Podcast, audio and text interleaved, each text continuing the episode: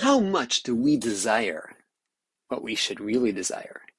This is Rabbi Yitzchak Price with another episode of Tachlis Talks, growth-oriented, parsha-related Torah podcast. We're up to the Torah portion of Toldos, parsha in which we really meet Yaakov and Esav, Jacob and Esau, and we meet them in utero. We meet them as young men. We meet them at further stages of their life, and we find two brothers, twin brothers, that veer off in very different directions. And as we'll hopefully note, we have a hint to their veering off at a very, very early stage, even prior to their birth. But as we meet them in a text and we're really given a sense of the first descriptions of who they are, we have a contrast where the text describes Esav as the man of the field and Yaakov as Yoshev Tam, as Ish Tam Yoshev Ohalim. With that sense, that, that terminology of Yoshev Ohalim, the sitter, the dweller of the tents, often associated with the tents of study and the one who studies Torah. But the, interestingly, when the ben Uziel, one of the very, very early, very authoritative uh, translations of the Torah into Aramaic, when he translates Yoshev Halim, slight different nuance, and he describes it as Tava Ulfan, that he was seeking knowledge, not just sitting in the tent, but desirous of knowledge, seeking knowledge. And in the work Yalkut Lekach Tov, they point to the fact that that expression is found one other place in the Targum, here in the more classic Targum of Onkelos, when later on in chapter 33 of Exodus, the text describes Kol Mavakesh Hashem, those who seek Hashem.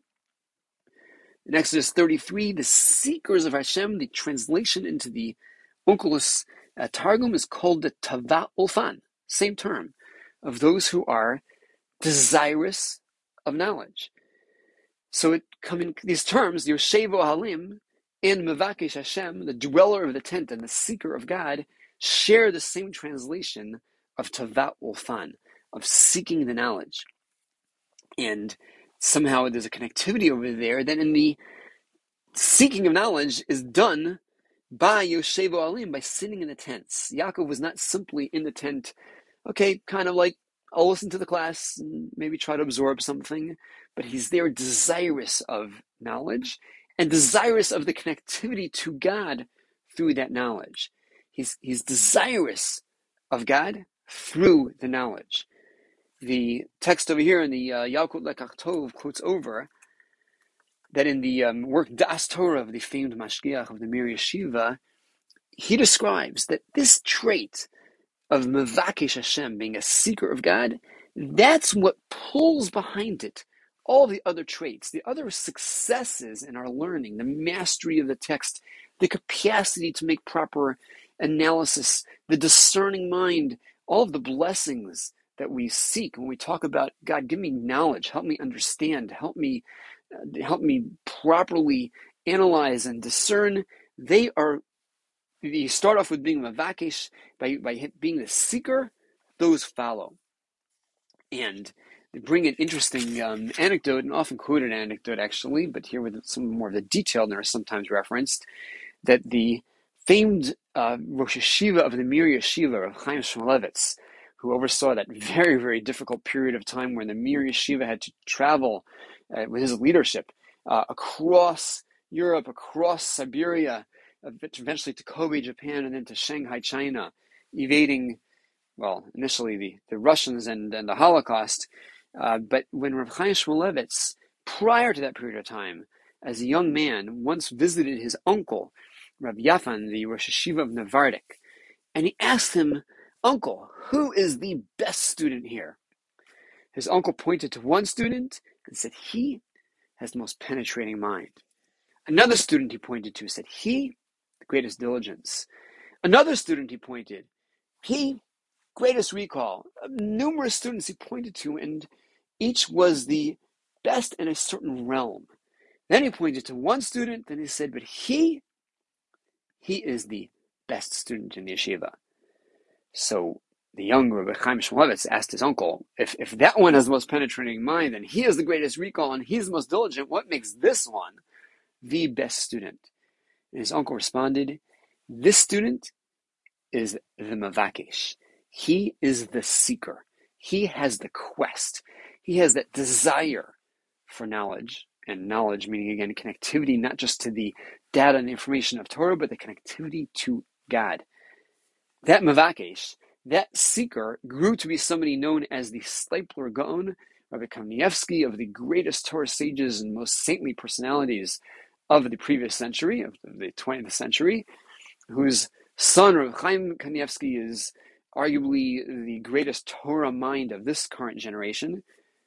Being a seeker, facilitated, he may not have been the sharpest or the fastest thinker or the greatest recall, but he became somebody known for all of those because of the fact that he was a seeker. Being the mavakesh, the quest, the thirst yields those wonderful outcomes.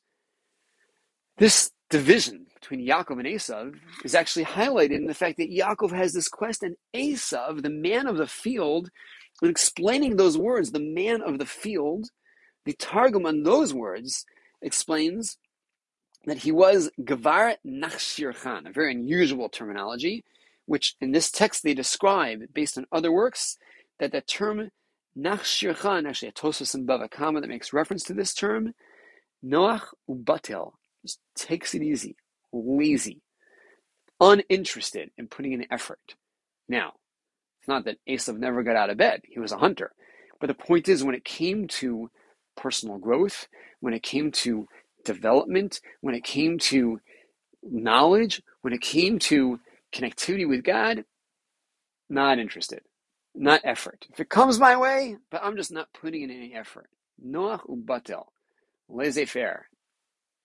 That contrast, Noach ubatel, ish sadeh, the function of just like constant vacation mode. Just don't, don't ever expect me to put in any ounce of effort in total contrast to Yaakov, who is seeking the knowledge. And fascinatingly, this is hinted to in another aspect of the division between Yaakov and Esav much earlier, when they're still in utero. Because over there, the text describes Vayisrotatsu Habanim Bekirba, there's some type of agitation happening while they're still in the womb.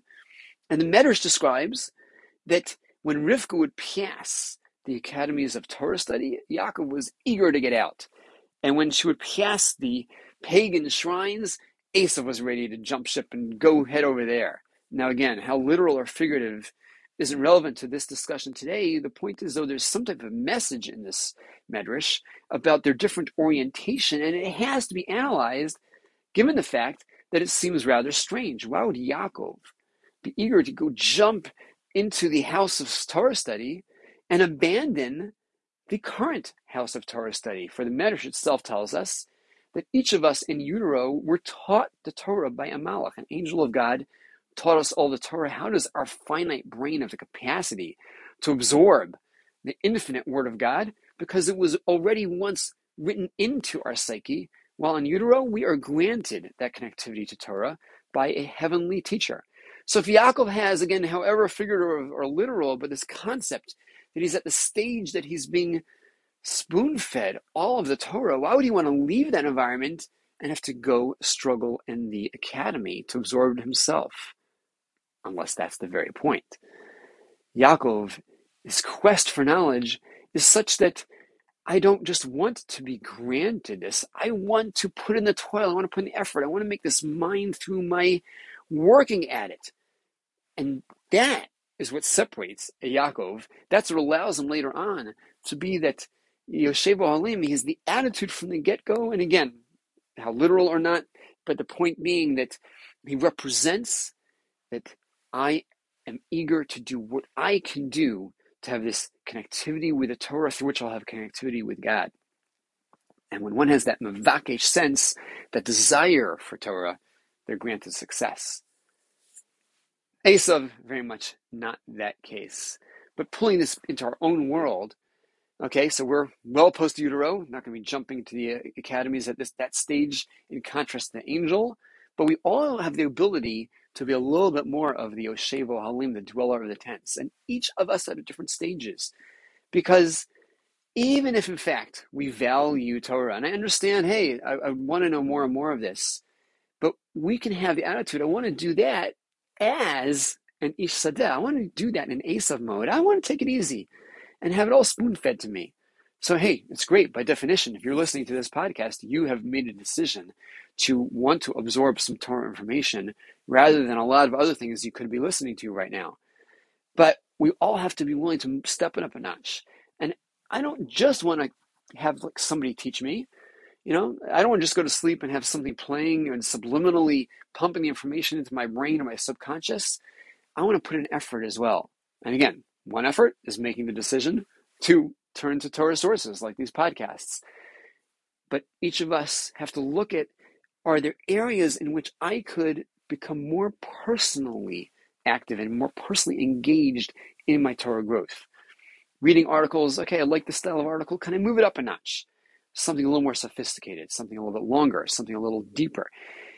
Other areas of Torah study, am I simply listening in on classes? Am I trying to be engaged? Find those classes where I can be a participant. Am I reading texts that are all simple and comfortable, or is there some challenge? And definitely reach out to me. Happy to help advise, coach people on directions where we can all step it up a notch, be a little bit more of that Yoshevo Halim, the Tava'ul Fan, the Mevakesh Hashem, seeking, because in so doing, we give ourselves the capacity for that blessing that comes from that and the greater attachment to it. Reach out to me at tachliscoaching at gmail. Happy to help guide people what could be a logical next step that isn't a insurmountable leap, makes sense at whichever stage in life we are towards some more depth, profundity, attachment, absorption, and reflecting a little more of that desire to be engaged. And in so doing, as we move it up a notch, we will develop into people who have the greater display of that desire and the greater outcomes of that desire. And hopefully, with God's blessing, be the type of people who will be far more likely to each achieve our tachlis.